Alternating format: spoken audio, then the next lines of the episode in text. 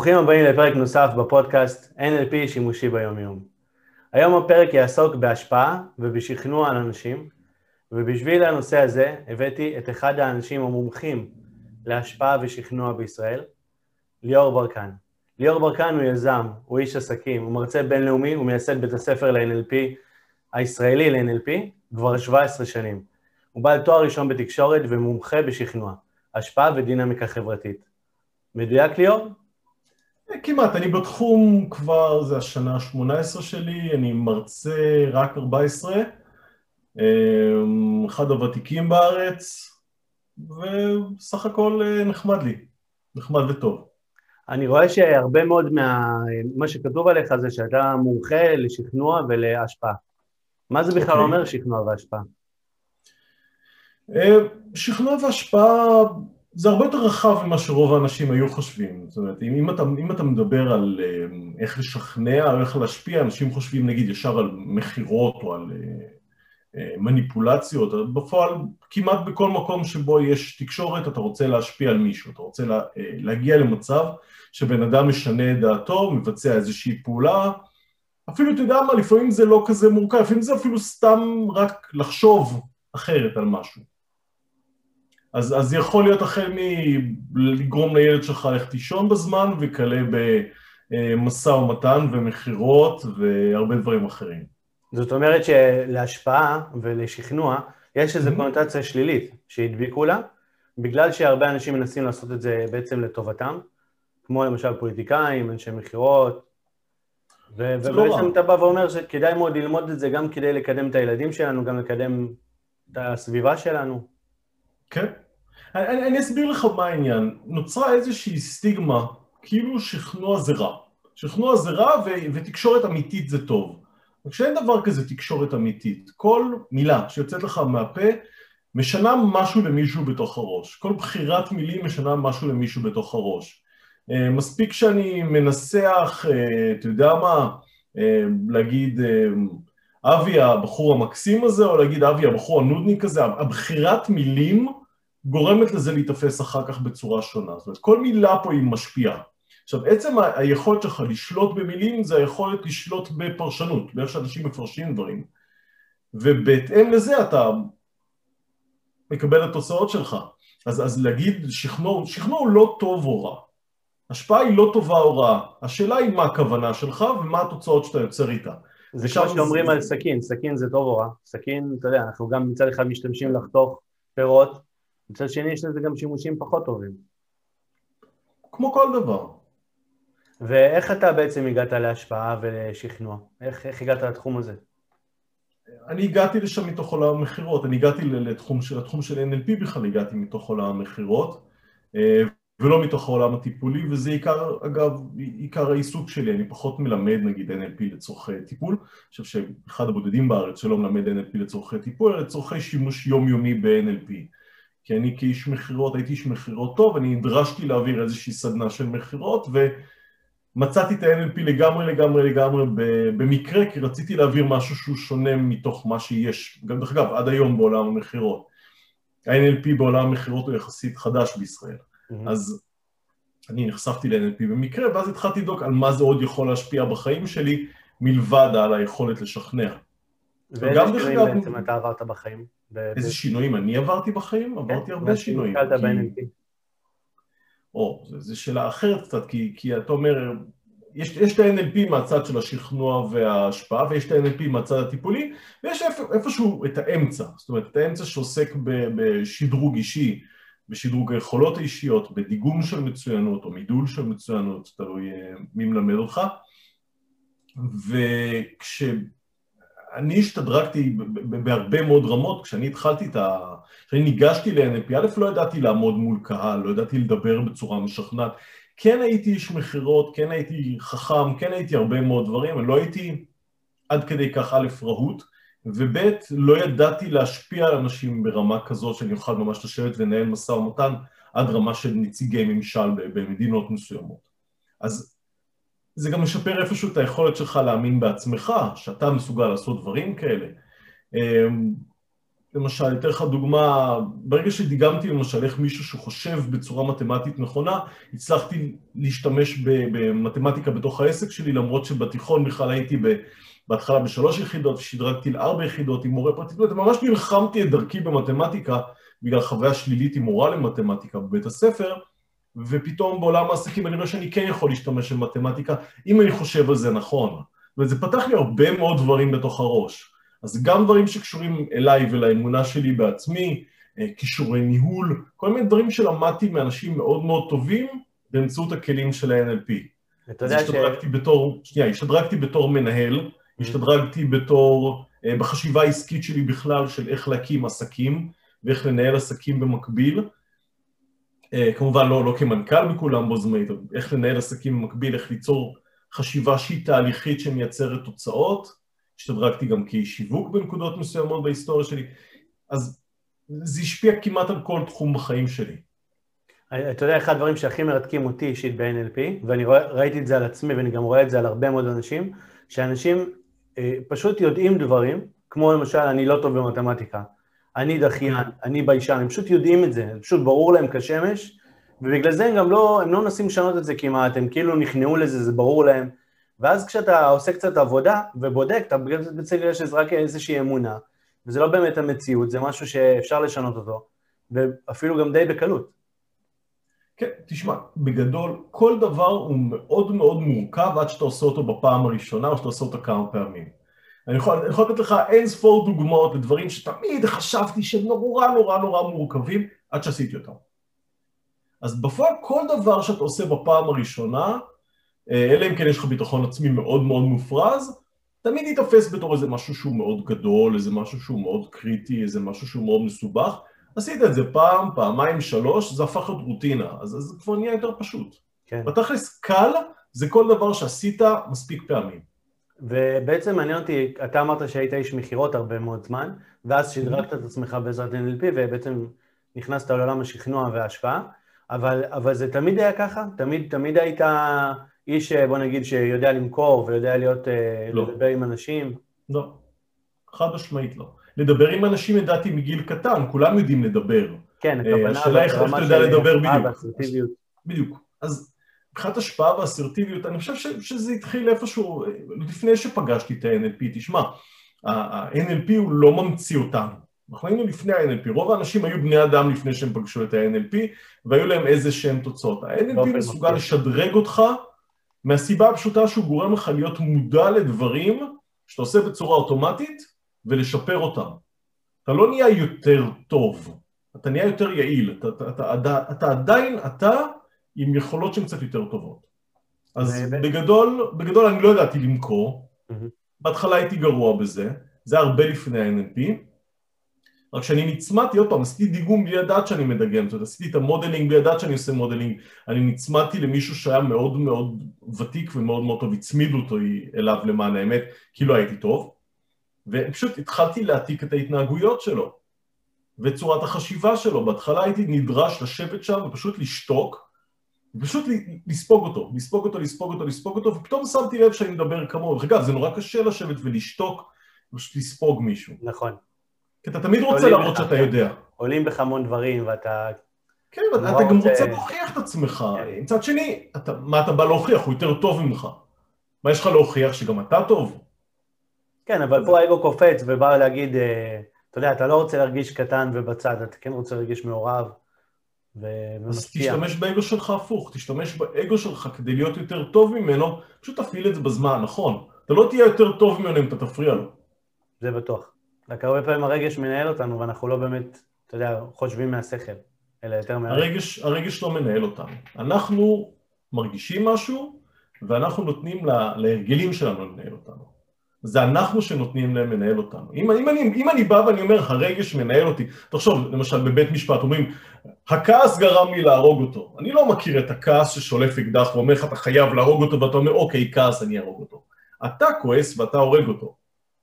ברגע שאתה מבין זה שאתה זה שנותן את הכוח לרגשות שלך, אתה יכול גם להחליט, להגיד, אוקיי, אני מאוד מאוד כועס, אני עוצר כרגע, ואני הולך עכשיו להתנהג בצורה שהיא אחרת. אני, אני אוהב, מאוד אוהב אה, להגדיר את זה בצורה של חדר כושר. זאת אומרת, אתה הולך לחדר כושר, אתה לוקח משקולת, מרים אותה, מספר פעמים, מתחזק. אז כשאתה כועס, ואתה מתנהג כל פעם את אותה פעולה, שזה נניח לצעוק, או לבעוט באיזשהו משהו, אז אתה בעצם מתרגל את זה כל פעם מחדש, ואתה נהיה יותר משוכלל בלהביע את הכעס בצורה מסוימת.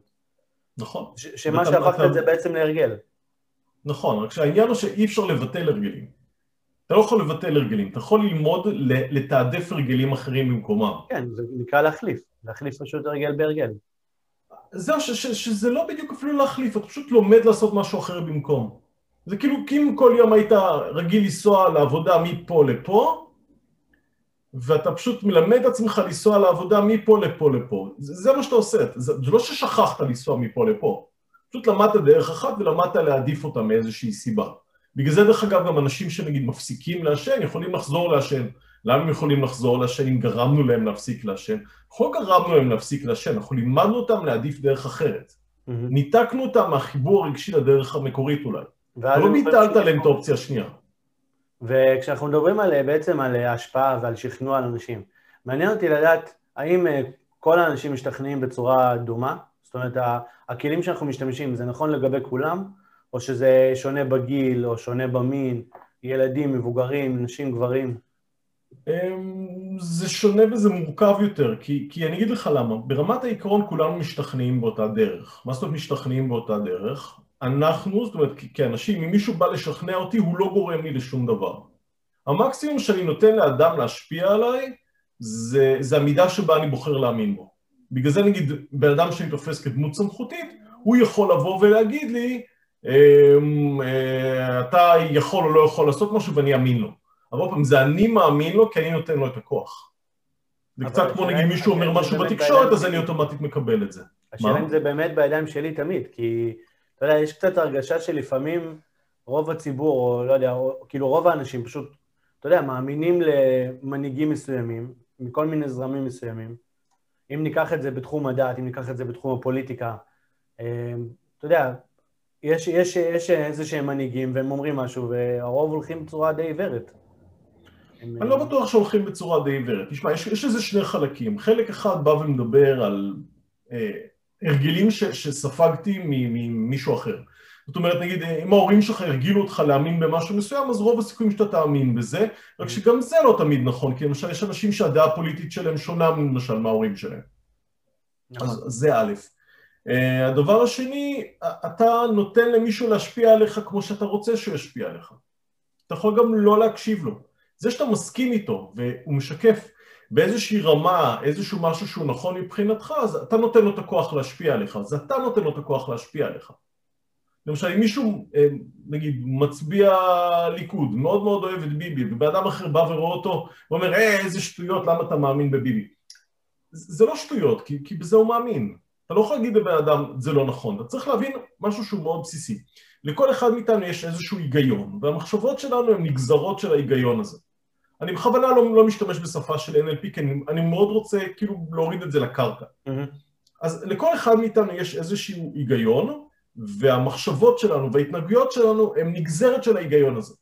עכשיו, אוקיי. אתה לא יכול לבוא מההיגיון שלך ולהגיד לי, ההיגיון שלך לא נכון, תקשיב להיגיון שלי, הוא הכי נכון. אם אני הייתי מסוגל לחשוב כמוך, אני הייתי מגיע לאותן מסקנות כמוך.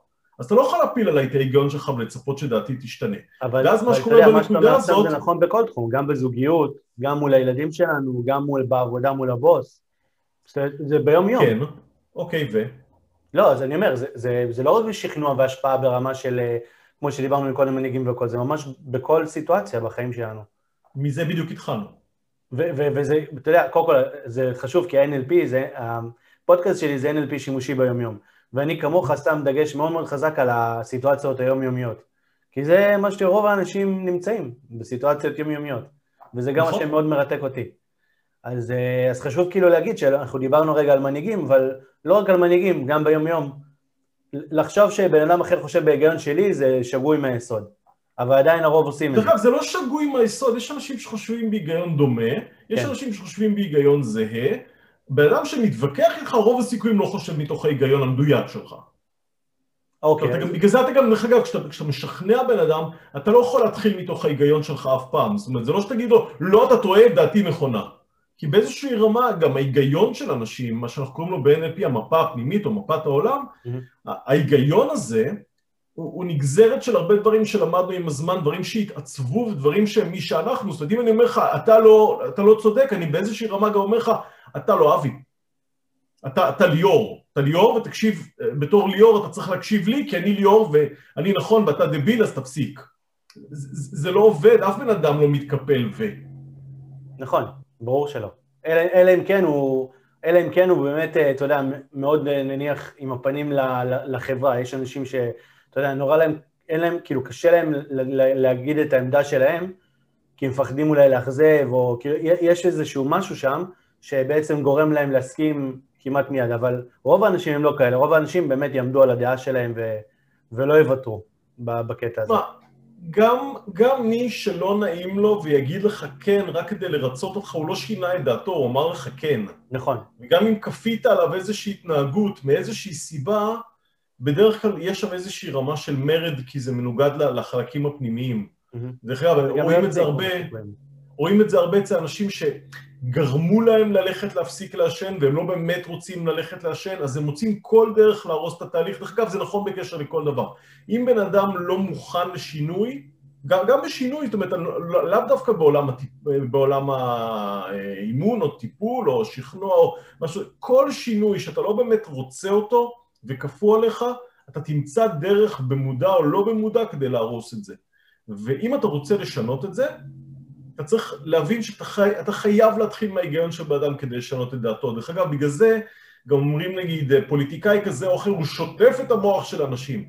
שטיפת מוח זה תהליך אינטנסיבי אה, ארוך, שדורש אה, לוגיסטיקה שלא יכולה לקרות דרך הטלוויזיה ולא יכולה לקרות בשיחה פנים מול פנים, זה דורש כל כך הרבה שלבים פנימיים בתוך הדבר הזה.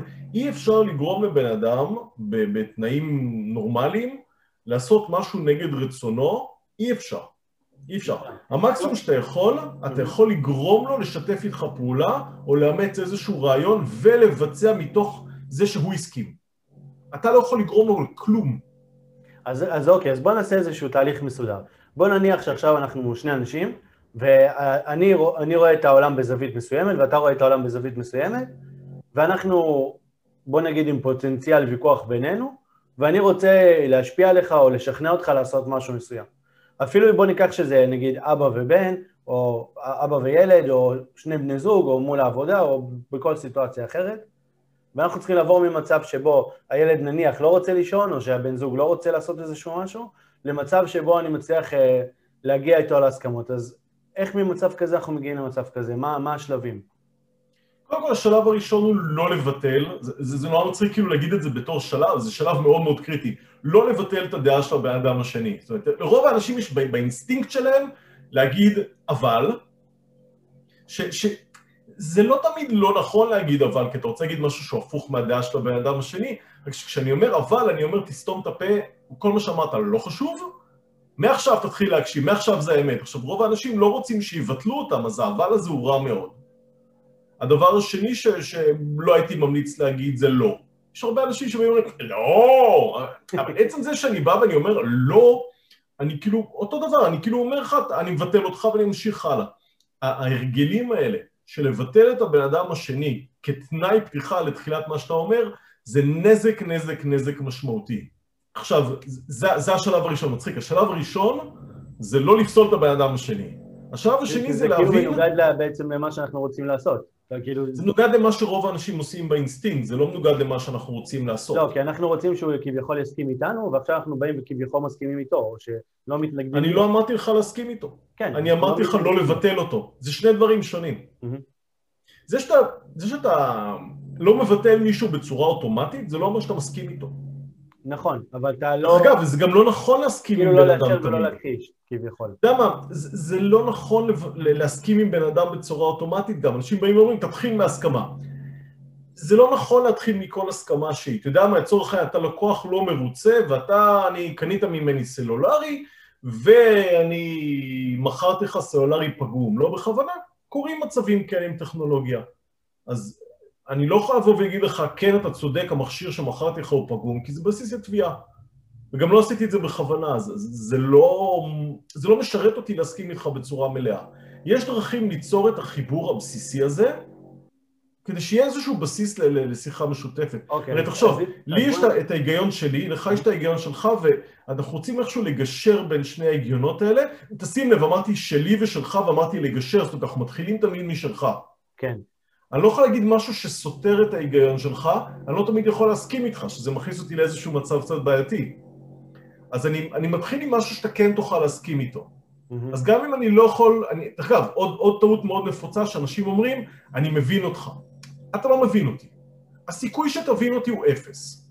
במיוחד אם אני הולך להגיד משהו שהוא כאילו נלחם בדעה שלך. אם, אם אתה באת ומכרת לי ואני לא מרוצה, אתה לא מסכים איתי. כן, אתה גם לא יכול להבין אותי, כי אתה לא, אתה לא לקוח בעצמך. כי אתה, אתה, כי אתה עשית לי, כן. ואם היית כמוני לא היית עושה לי. כי כן. התפיסה עוד פעם שמישהו עשה לנו.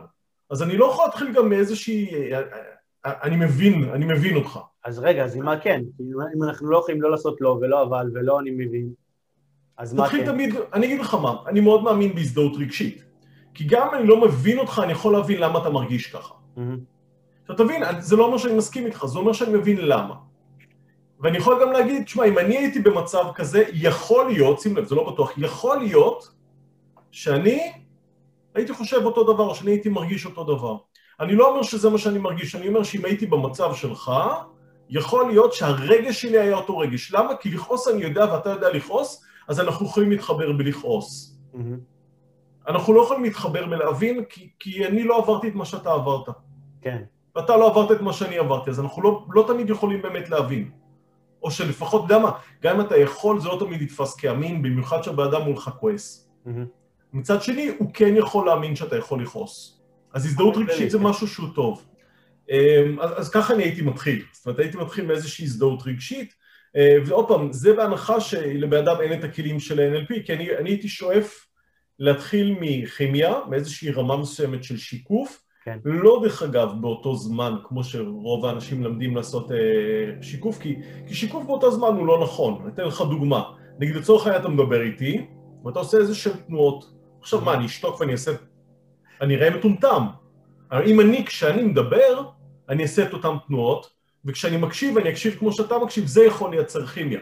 כי כשאני מקשיב, אני אומר לך, היי, אני מקשיב כמוך, וכשאני מדבר, אני אומר, אני מדבר כמוך, אז המוח שלך בא ורושם ואומר, היי, הנה בן אדם שהוא כמוני. אז אנחנו בעצם מדברים רק על, רק שבעצם נגיד את המושגים, אנחנו בעצם מדברים על רפור, אנחנו מדברים בעצם על כן. שיקוף והתאמה של חלק מתנועות הגוף וחלק מה... אה, כאילו ה... כאילו איך שהגוף בעצם אה, נראה והקצב דיבור וכל הדברים האלה מול בן אדם שמולנו, כדי אה, בעצם שתהיה בינינו איזשהו חיבור רגשי או כימיה. תשמע, כימיה זה לא, לא בהכרח חיבור רגשי, כימיה יוצרת איזושהי רמה של אמון בסיסי, mm-hmm. והיא יוצרת איזושהי רמה של שיחה זורמת, שזה כבר משהו. כי אם הבן אדם השני אטום, ואתה סגור בצד שלך והוא סגור בצד שלו, אין שיחה זורמת, אין פתיחות, אין הורדת מגננות, אפילו ברמה המינימלית, והוא הוא, הוא, כל דבר שאתה אומר יתווכח איתך, הוא, אתה, אתה רוצה אותו במצב של מוכן להקשיב, לא בהכרח מקשיב, אבל מוכן להקשיב. אבל בוא ניקח רגע דוגמה של... בלי אבל. בוא ניקח, צודק, בוא ניקח דוגמה של משפחה, okay. אוקיי. אה, של שני בני זוג, שהם mm-hmm. רואים דברים בצורה מנוגדת, ואתה יודע, הם, הם כבר חיים הרבה שנים ביחד, הם לא, הם לא, לא חושב שהם חושבים כרגע להתחיל לעשות אה, כימיה ביניהם והכל, ויש להם איזה שהם חילוקי דעות בבית. למה אז... לא לעשות כימיה ביניהם? אפשר, כמובן שאפשר, אבל אתה יודע... לא, לא, לא, לא, לא, לא אוקיי. אפשר. מזה אתה מתחיל. מעולה. זה לא משנה כמה זמן אתה מתחיל, אני אסביר לך למה. כימיה זה לא מצב קבוע. Mm-hmm. כימיה זה מצב שנוצר, זה כמו מצב רוח. אם כרגע אין בינינו הסכמה, אין בינינו חיבור, אין בינינו תקשורת, תתחיל תמיד מליצור כימיה, זה לא משנה שזה החבר הכי טוב שלך, או בת הזוג שלך, זה לא משנה. אתה במצב של חיכוך תמיד מתחיל מליצור כימיה. אם אין הקשבה זה לא משנה מה היה לפני 20 שנה. הרי אתה יודע ש... טוב כמוני שזוגיות היא, היא, לא, היא לא רציפה. נכון. אתה לא מרגיש את אותו דבר כל יום כל הזמן. נכון. תתחיל תמיד מליצור את החיבור הזה. אוקיי, זאת אומרת שנניח, בוא נגיד ש... נגיד האישה חוזרת מהעבודה, הבעל נמצא בבית, והיא אומרת לו, אתה לא מאמין מה עבר עליי, והוא אומר, אני כרגע עסוק, אני אדבר איתה אחר כך. ועכשיו היא יכולה או להבין, או להיעלב מזה שהוא לא היה לו זמן אליה. אוקיי? וזה נגיד אה, קונפליקט שיכול ליצור איזשהו מלחמה בבית, או ריב, או, או אתה יודע, ויכוח או כל דבר. אז איך, איך בעצם עושים את התקשורת הזאת, כמו שאמרת, את הגשר הזה בין שניהם, כדי להגיע ממצב שהיא מרגישה לא טוב, הוא מרגיש לא טוב, למצב שבו הם בעצם תקשרו את זה ו- וכן סידרו את הסיטואציה. בהנחה שמראש הוא יוכל לא להגיד את הדבר הזה. אמ, כי, כי עוד פעם, לצ, לצאת זה החוכמה הקטנה, לא להיכנס זה החוכמה הגדולה. כן. עכשיו, בוא נניח שנכנסנו לשם, בוא, בוא נניח שעשינו את הטעות, אמרנו משהו, לא התכוונו לזה, נכנסנו לתוך הסיטואציה הזאת. עכשיו, כשאתה בתוך הסיטואציה הזאת, אתה צריך להבין ששכנוע פה, אתה לא הולך למכור לה משהו. מה שאתה הולך למכור פה זה את החיבור. מה שאתה הולך למכור פה זה את הדבר עצמו. אז, אז כימיה זה הדבר היחידי שאתה נכנס לשם. אתה יכול להתחיל בהתנצל, אמ, שזה לא באמת אסון גדול להתנצל. אתה יכול להתנצל לא על הדבר עצמו, כמו שאמרתי מקודם, אתה לא צריך להתנצל על הדבר עצמו, אתה יכול להתנצל על, על אה, לצורך העניין. אולי זה שלא שמתי לב, למשל. אתה יכול, לא, אתה יכול להתנצל על זה שפגעת בה. ולא לעשות את זה כמו הודעות לעיתונות סוג ג' כזה שאני יכול, אני יכול, אה, אני מצטער אם נפגעת. שזה אומר אני מזלזל בך מאוד ואני מנפנף את זה רק כדי שתרגישי טוב. זה להגיד אני מאוד מתנצל, אני לא התכוונתי לפגוע בך. להגיד את זה בצורה מפורשת. להכיר בזה שהיא נפגעה, זה בסדר להכיר בזה שהבאדם השני נפגע. כי לפעמים okay. אוקיי. האם נפגעת הזה, זה יכול לפגוע יותר. נכון, בוודאי. אז אפשר להגיד, תשמעי, אני רואה שנפגעת... זה אומר שאתה לא מבין, באמת. אתה יודע, זה דבר ראשון, אז אתה לא מבין אותי. אני מאוד מאמין דרך אגב בלהודות בדברים, בלהגיד דברים בצורה מפורטת. אתן לך דוגמה הכי קלאסית בעולם. יש אנשים שיש להם פחד קהל. עכשיו, הדבר הכי גרוע בפחד קהל זה לא הפחד קהל, זה הפחד שמישהו יקלוט שיש לך פחד קהל לפני הקהל. שזה כאילו רק מחריף את הבעיה. עכשיו, עצם זה שאם אתה נעמד מול הקהל ואומר להם, אני מצטער, אם אני ארעד קצת בקול שלי, ואני זה, יש לי פחד קהל, באותו רגע יצרת כימיה עם כל הקהל, כי לכולם יש פחד. וגם כאילו... ובאותו רגע אתה גם מוריד מעצמך את הלחץ. בדיוק, אתה גם מוריד מעצמך את הלחץ, אין לחץ, כי, כי, כי, כי כבר לא תופסים אותך, אוקיי, יש לך פחד קל, שמת את זה בצד, עכשיו אתה יכול לדבר. כן. אז עצם זה שאתה בא ואתה אומר, אני מתנצל, לא התכוונתי לפגוע בך, עבר עליי יום מחורבן, אני איתך כרגע, אני רוצה לשמוע מה, מה עבר עלייך היום. זה, זה מנטרל את רוב הבעיה הזאת, למה? כי אתה עוד פעם, אתה לא מבטל אותה, אתה מכיר במפה שלה, אתה לא אומר לה, את צודקת, אני התכוונתי לפגוע בך, עשיתי את זה מתוך... אתה לא, אתה לא נכנס לתוך הסיטואציה, אתה פשוט מכיר ברגש, אתה מיישר קו עם הרגש, אתה מתנצל, שזה תקין לחלוטין להתנצל, ואז אתה מתחיל שיחה משם. כשרוב האנשים חושבים על שכנוע או על השפעה, הם חושבים על איזושהי מניפולציה, זאת לא מניפולציה. זה פשוט פתיח לתקשורת, לא התכוונתי לפגוע בה. אין לי שום אינטרס שלבת הזוג שלי יהיה רע. זהו, אני חושב שזה באמת העניין, שאנשים חושבים שצריכים להיות ערמומיים, ואתה יודע, לחשוב על טריקים וטכניקות מיוחדות שאני אוכל להשפיע עליה, ו... או עליו, לא משנה, ו... וזה לא ככה בכלל. זה לא שזה לא ככה בכלל, יש סיטואציות כן, שזה קצת שיש, אחרת. כן, הכוונה בשיחות אה, יומיומיות. אני אתן לך דוגמה למשל, בסיטואציות של... של משא ומתן למשל, שהן מניפולטיביות במהות שלהן. לא מדבר איתך על משא ומתן קטן של נגיד, אה, אנחנו, אני מוכר לך רכב, אני מדבר איתך על סיטואציות גדולות של משא ומתן נקרא ביג ליג, של, של, אתה יודע, חברה מול חברה, mm-hmm. חברה מול מדינה, אה, גופים מול גופים, אה, או עבודה מול גוף גדול. שם אתה לא יכול לבוא ולהגיד להם, טוב, תעזבו אתכם מהמשחקים, בואו נדבר דוגרי נפתח. אף אחד לא ישתף פעולה עם זה. הם מצפים במשחק, אז מצפים שם למניפולציות. אז יש סיטואציות שבהן המניפולציות הן נדרשות כי הן חלק מהטקס, אתה לא תעשה אותן, יחשבו שזאת מניפולציה. כן, יש... ויש סיטואציות, למשל, בתקשורת בין אישית, ששם אני מאוד מאמין בפתיחות, בכנות, באותנטיות. תשמע, אם אני הייתי יכול, אה, היה לי איזה ערובה ש, שזה יעבוד בתוך משא ומתן, הייתי לוקח את זה גם לשם. לצערי, הניסיון בא ואומר שיש סיטואציות שבהן המניפולציות הן נדרשות והן חלק מכללי הטקס. אז אני בעצם, אה, כשקראתי קצת על השפעה ועל אה, שכנוע, אה, לא יכלתי לנתק מושג שנקרא מסרים מרומזים, שזה אומר שאתה בעצם אומר איזשהו משפט, אבל בתוכו יש מסרים מרומזים שמתחבאים בתוכו. אתה מכיר, אתה מכיר את הטכניקה הזאת?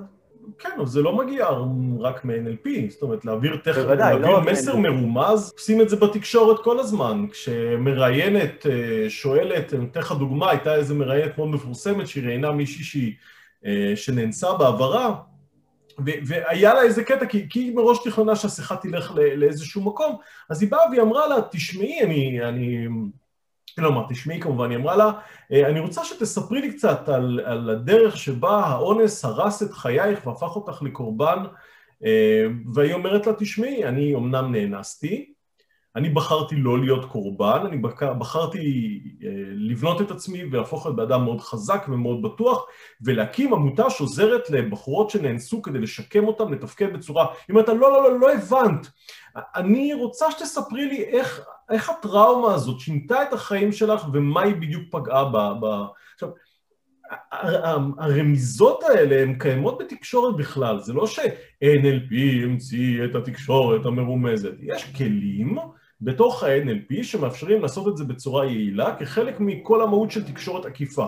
ההבדל בין תקשורת ישירה, לצורך הצופים, תקשורת ישירה זה כשאני בא ואני אומר לך בפנים למה אני מתכוון. אני אומר לך, אה, בוא תספר לי על הבעיה שלך.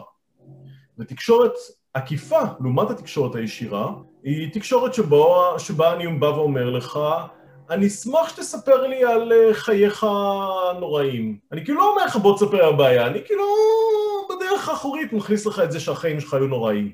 אבל אתה יודע, כך או כך, אנחנו יכולים ככה להשפיע על אנשים. כי בעצם נכון. כש, כשאנחנו אומרים להם אה, איזה שהם משפטים מרומזים, הם יחשבו על זה, והם לא רק שהם יחשבו על זה, הם גם יכולים לפעמים לאמץ את זה. אה, אם, אם זה נמצא איפשהו בהיגיון שלהם, הם יכולים לאמץ את זה אליהם, וככה אנחנו יכולים להשפיע על המחשבות שלהם. הכל מתחיל ונגמר בנושא של מודעות. NLP עוסק במודעות. NLP בהרבה מאוד מקומות עוסק בדרכים שבהם אנחנו מתקשרים עם אנשים בצורה שהיא רגילה. עכשיו, מה זאת אומרת רגילה? אנשים עוברים קורס, משלמים הרבה מאוד כסף. המשמעות פה של הרגילה היא שאנחנו עושים את זה ביום-יום, לא בהכרח בכוונה, לא בהכרח כדי להשיג תוצאה מכוונת. עצם זה שאתה מודע לזה שא', אתה יכול להשתמש בשפה שלך בצורה יותר ממוקדת ולהגיע לתוצאות שהן הרבה יותר ממוקדות, זה נותן לך יתרון מאוד טוב, מאוד משמעותי בחיים. הדבר השני הוא שברגע שאתה מודע לזה שאנשים משתמשים בכלל בשפה כזאת, זה הופך אותך גם ליותר חסין כשמישהו מנסה לעשות לך את זה. Mm-hmm. ואז אתה יכול לשאול את השאלות הנכונות, מה שנקרא ב-NLP המטה מודל. שאתה כן. שואל שאלות, או מודל העל, אתה שואל שאלות שמיועדות להוסיף מידע לתוך המשוואה שאולי לא היה שם קודם, בכוונה או לא בכוונה. כי זה יכול להיות נגיד חבר שרוצה להתייעץ איתך והוא אומר לך אני כרגע תקוע, יש לי שתי אפשרויות שאני צריך לבחור ביניהם, לא זו טובה ולא זו טובה, בוא תעזור לי ושאלה אחת כמו איזה עוד אפשרות קיימת שם יכולה פתאום לפתוח לו את הראש והוא בא והוא אומר אה יש גם אפשרות שלישית, לא חשבתי עליה בכלל או לחליפין, כשמישהו מנסה למכור לך משהו ואומר לך, אה, זה בשבילך. ואז אתה אומר לו, אוקיי, איזה עוד אפשרויות קיימות? ואז הוא אומר לך, אה, יש בעצם, ואז אתה מגלה שיש באמת עוד אפשרויות, ואז המניפולציה לא עובדת. כך שזה זה לא תמיד מניפולציות, ולא תמיד אנשים עושים את זה בכוונה, כששאלה נכונה נותנת לך עוד מידע, ואז מתוך המידע הזה אתה יכול להגיב בצורה טובה יותר. אני רוצה קצת לדבר איתך על השפעה ועל אה, שכנוע בנושא התקשורת, וגם הפוליטיקה, כי זה קצת okay. אוקיי. מתקשר אחד בשני. ואני חושב שזה גם משהו שנוגע לרוב, כאילו, מה זה רוב? כל מי שיש לו זכות הצבעה, באיזשהו מקום מושפע קצת מהתקשורת ומהפוליטיקה, וזה גם הולך הרבה טוב ביחד. אז אם תוכל לספר מדברים שאתה, אני רואה שגם אתה סוקר הרבה מאוד פוליטיקאים ואת השיטות שלהם, ראיתי את זה בכמה פוסטים שלך, אז אני אשמח לדעת אה, קודם כל מה, מה הפוליטיקאים מנסים להשיג, מה הם מנסים להשפיע עלינו, איך הם עושים את זה, ואז אולי בסוף איך אנחנו יכולים אה, בעצם, אה, בעצם לבטל את זה, את ניסיונות השכנוע. ההתחלה של הכל זה תמיד מודעות, כמו שאמרתי לפני רגע. קודם כל, זה לא משנה באיזה מניפולציה ינסו להשתמש כדי לשכנע אותך, כל עוד אתה יודע שהיא שם. אם אתה יודע שהיא שם, אתה אומר, אה, הוא עשה ככה וככה. ברגע שאתה נהיה מודע לזה, אתה יכול לחסום את זה. יש לך חלק במוח, אה, בחשיבה המודעת שלך, שעוסק בסינון מידע. קוראים לו ה-the critical factor, זה החלק הקריטי, החלק הביקורתי במוח, שברגע שהוא מזהה מידע שלא מתאים לך, או שמסוגל לאיים עליך, הוא יודע לחסום אותו, להגיד לו סטופ. זה, זה, החלק, זה חלק שמתפתח במהלך הילדות, הוא מאפשר לך נגיד לדעת מתי נגיד התוכנית מסתיימת ומתחילה הפרסומת. Mm-hmm. עכשיו, ברגע שאתה מודע לזה שמסוגלים בכלל לעבוד עליך בכל מיני דרכים, אז אתה יודע לחסום את זה, אתה יודע לזהות את זה, אתה יכול להגיד מישהו עושה ככה וככה וככה. Okay. עכשיו, אוקיי. איך פוליטיקאים מסוגלים לשכנע אותנו? בהרבה דרכים. הדרך, דרך אגב, הכי קלאסית קשורה דווקא ליציבה שלהם, היא קשורה לצורת הדיבור שלהם. ברגע שבאדם משדר אסרטיביות, הוא משדר ביטחון, לאו, לאו דווקא אגרסיביות, אסרטיביות וביטחון, אנחנו נוטים להאמין לו יותר. דרך אגב, בגלל זה הנוכלים הכי גדולים, הנוכלים הכי גדולים הם, הם לא אלה שהם קריפיים וחלקלקים ואפשר לתפוס אותם. הנוכלים הכי גדולים זה אנשים עם המון ביטחון עצמי, אוקיי? עצם זה שבאדם מסוגל להגיד לך משהו בשיא הביטחון העצמי, הוא מסוגל גם לערער אותך ולה, ו, ולגרום לך לבוא להגיד, אולי אני טועה, אוקיי? כן. אולי הוא צודק. כי עצם זה שהוא כל כך משוכנע, זה נותן לו איזשהו כוח. בגלל זה למשל, אם אתה רואה תוכנית כמו נגיד התוכנית של חיים אתגר עם המתחזים, mm-hmm. אז אתה רואה תמיד שצילמו אותם, תפסו אותם, הוא אומר להם, צילמנו אותך, אומר ככה, תפסנו אותך משקר, הבן אומר, לא, mm-hmm. לא תפסתם אותי, לא צילמתם אותי, זה שקר. כן. לפני שנייה אומר לך, צילמנו אותך, יש את זה בווידאו, אי אפשר לפספס את זה. לא. עצם זה שבן אדם מסוגל לדבר בצורה אסרטיבית, הוא מסוגל לערער אותך ברמה פנימית כל כך חזקה, שאתה בא ואתה אומר, אולי יש משהו בזה. ואני יכול להגיד לך ממש כאילו שאני יכול לראות בשנים האחרונות שהרבה פוליטיקאים, גם, וגם כמובן הבכיר שביניהם כיום, אה, בעצם שתלו בחלק מהציבור ממש, אתה יודע, מסרים ואמונות ש, ששירתו לטובתם, שעד היום משתמשים בזה. אתה יודע, כמו למשל האמונה או המשפט, שחלק יגידו שהוא לגמרי נכון, שנגיד שמאל שווה בוגד, או כל מיני דברים כאלה, שזה דברים שהם לחלק מהציבור נורא נורא ברורים, אבל הם לא היו לפני כמה שנים, זה ממש דברים שנבנו. זה, פוליטיקאים שהלכו ובנו איזשהו אה, הלך רוח בעם. מי שמראש חיפש הוכחות שמי שלא חושב כמוהו רע, הוא תמיד יאמץ את הדעות של הפוליטיקאי האהוב עליו. אחד יבוא יגיד שמי שימני הוא פשיסטי ונאצי, והשני יבוא יגיד שכל מי ששמאלני הוא בוגד ועוכר המדינה ו... אז עוד פעם, זה אנשים שמראש חיפשו את ההוכחה לזה. Mm-hmm. אף, אחד לא, אף אחד לא יגיד, אוקיי, אני אדם ניטרלי והחלטתי היום ששמאלני הוא בוגד. Mm-hmm. אנשים, אנשים לא מגיעים לשם. מי שכבר כן. מראש מחזיק דעות כאלה, אפשר להחריף לו את הדעות האלה, אפשר לחזק לו אותם. הסיכוי שאני אבוא עם דעה הפוכה ויגרום לך להאמין במשהו הפוך לחלוטין הוא אפסי. גם אם uh, יבוא uh, פוליטיקאי בכיר כזה או אחר, ואגב, אנשים טועים לחשוב ש...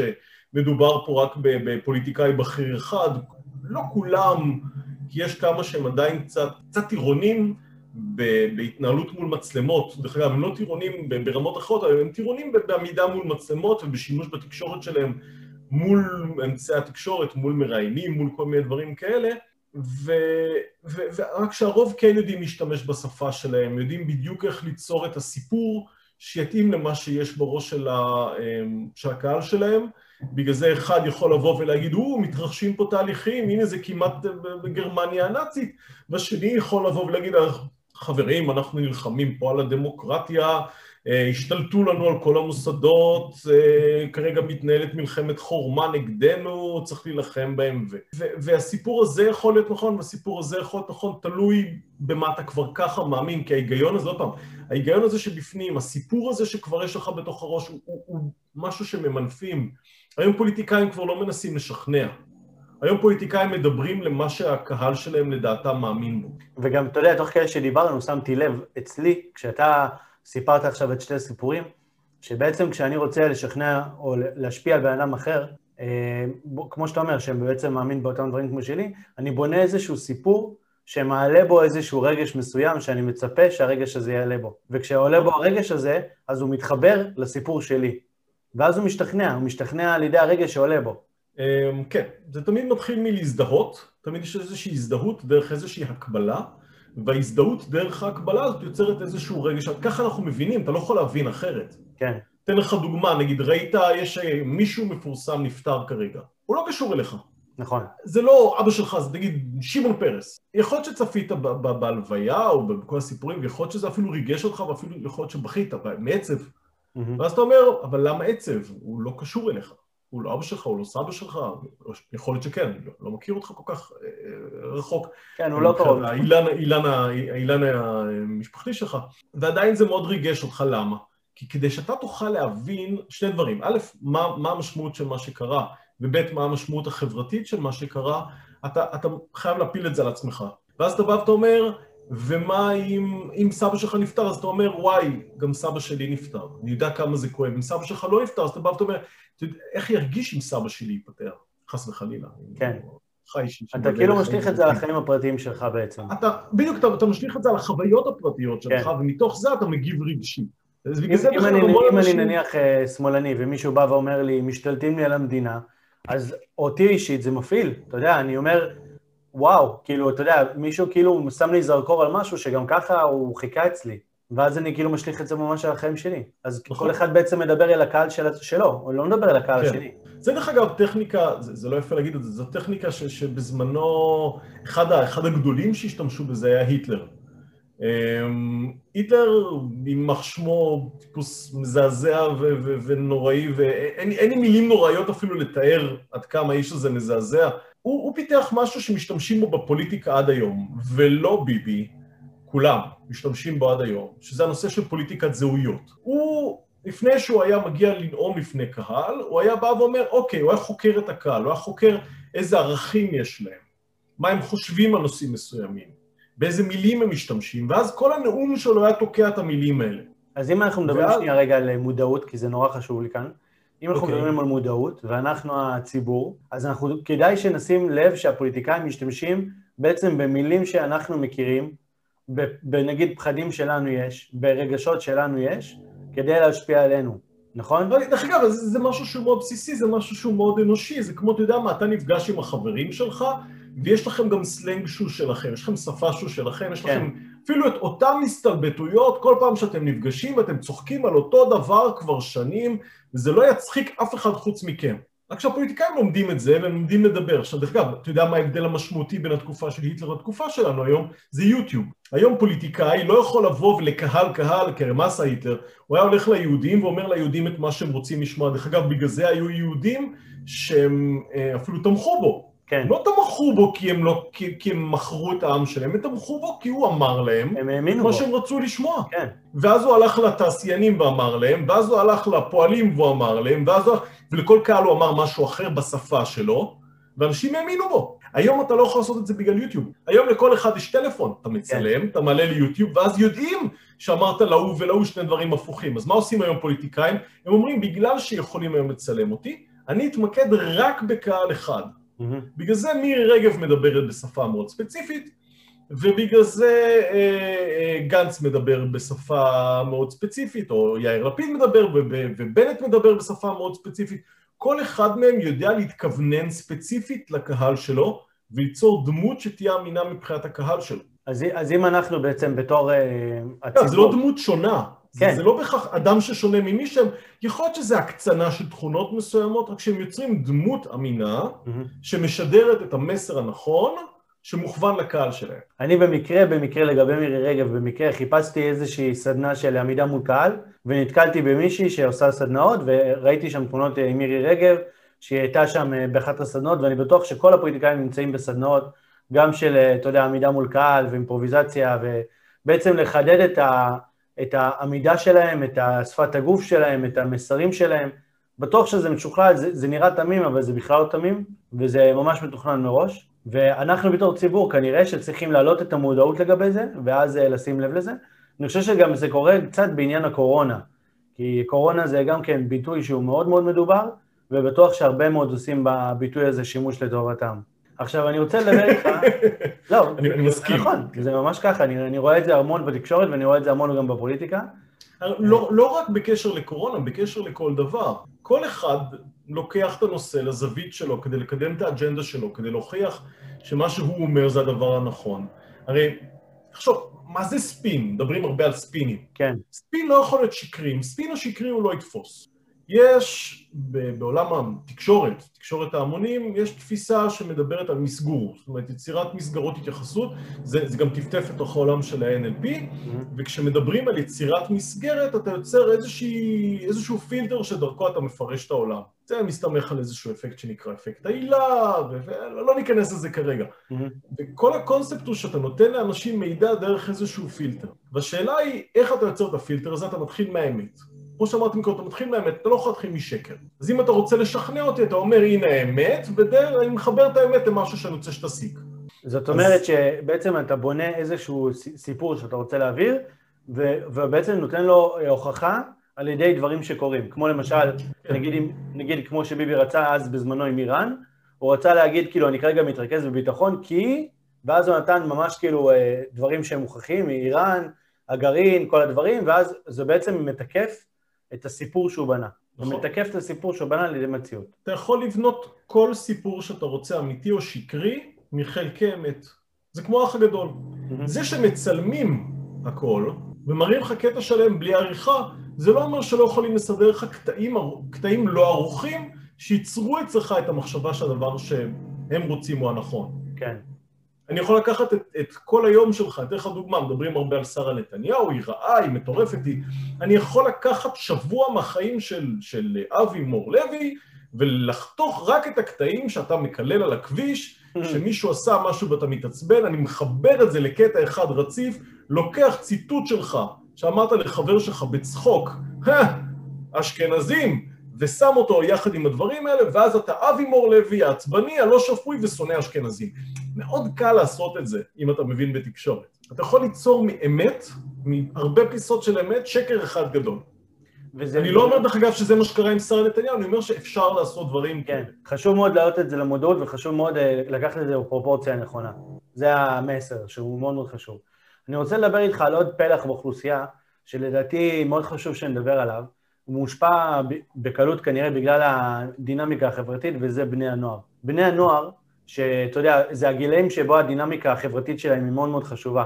הדימוי האישי שלהם, איך הם נתפסים בתור קבוצה, ו- ושם בעצם קורים הרבה מאוד דברים, גם חרמים, גם אלכוהול, גם עישונים מסוימים, והרבה מאוד דברים, גורמים להם לעשות דברים שהם לא רוצים, וגם זה איזושהי השפעה ושכנוע. אז אה, בעצם, אה, למה זה קורה, קודם כל, אם תוכל אה, קצת להתייחס לזה? כמו שאמרתי מקודם, אתה נותן כוח להשפיע עליך עד רמה מסוימת, אבל זה אתה זה שמבצע. Mm-hmm. אתה בוחר מה לעשות. כן, זה נורא קל אבל להגיד לבן אדם אתה אחראי, אבל בפועל, בזה, אני לא, כאילו בן אדם כנראה לא מרגיש שיש לו את המשאבים הפנימיים או את הכוח הנפשי לעמוד מול זה, כי אחרת הוא היה מתמודד עם זה. נכון, מצד שני אם הם משפיעים עליך ואתה כהורה לא משפיע על הילד, אז אתה לא משפיע על הילד, אתה צריך לרכוש את האמון שלו, אתה צריך לרכוש את הסמכות שלו, אם תצעק עליו זה לא בהכרח יהפוך אותך ליותר סמכותי, או תגרום לילד למשל להתרחק יותר מהדבר עצמו. אם תיצור מצב שבו, אה, קודם כל מראש לילד יהיה תשתית של ערכים שמסוגלת לגרום לו להתמודד, חשיבה ביקורתית, זאת אומרת היכולת להטיל ספק בזה שכשאדם אומר לך משהו, זה לא בהכרח אמת, ואתה לא צריך להסכים עם כולם, ואתה צריך להקפיד לשמור על האינטרסים שלך לא פחות מעל האינטרסים של אחרים, אז אתה לא תגיע לסמים כן או לא, או תגיע למשהו כן או לא. אבל עדיין זו תופעה רחבה, אז כנראה שהרבה הורים או הרבה ילדים עדיין לא מצליחים להגיע לנקודה הזאת. אז איך אפשר שלא? לחזק אותה? אני אגיד לך מה, ויש כאלה שלא. העניין הוא כזה, אה, מאיפה, מאיפה אתה יודע שהתופעה היא מאוד נרחבת? מהתקשורת. נכון. נכון? עכשיו בעצם זה שאתה רואה הרבה על זה בתקשורת, זה לא אומר שזה קיים הרבה. זה אומר שהם רוצים לייצר את התחושה שזה קיים הרבה. כן. למה? כי אם אתה מדבר על עץ נפל ברחוב ככה וככה, זה לא חדשות.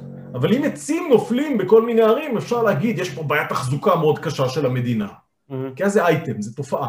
כדי ש... זאת אומרת שכל התפקיד של התקשורת היא קצת אה, אה, להגדיל את הבאז? אה, לא, אלא שעודף חשיפה לתקשורת לפעמים נותן לך לגיטימציה ליישר קו עם תופעות שליליות. זאת אומרת, אתה יודע מה, אני אתן לך דוגמה, זאת אומרת, אם ילד רואה שבתקשורת כל הזמן, ההוא עם סמים, ההוא עם סמים, ההוא עם סמים, ההוא עם סמים, הוא, לא, הוא בצורה לא מודעת יפתח את המחשבה שילדים עושים סמים, שכל כן. הילדים עושים סמים. יש המון ילדים שלא עושים סמים, אבל לא, לא ידברו בחדשות על הילדים שלא עושים סמים. נכון, וזה זה, זה רוב זה, זה מה שנקרא נון-ניוז, אתה, אתה מדבר על משהו שהוא לא חדשות. אדם הלך ברחוב, לא קרה לו כלום. זה לא חדשות, אתה לא מוכר עם זה פרסומות. אבל, אבל איך היינו יכולים...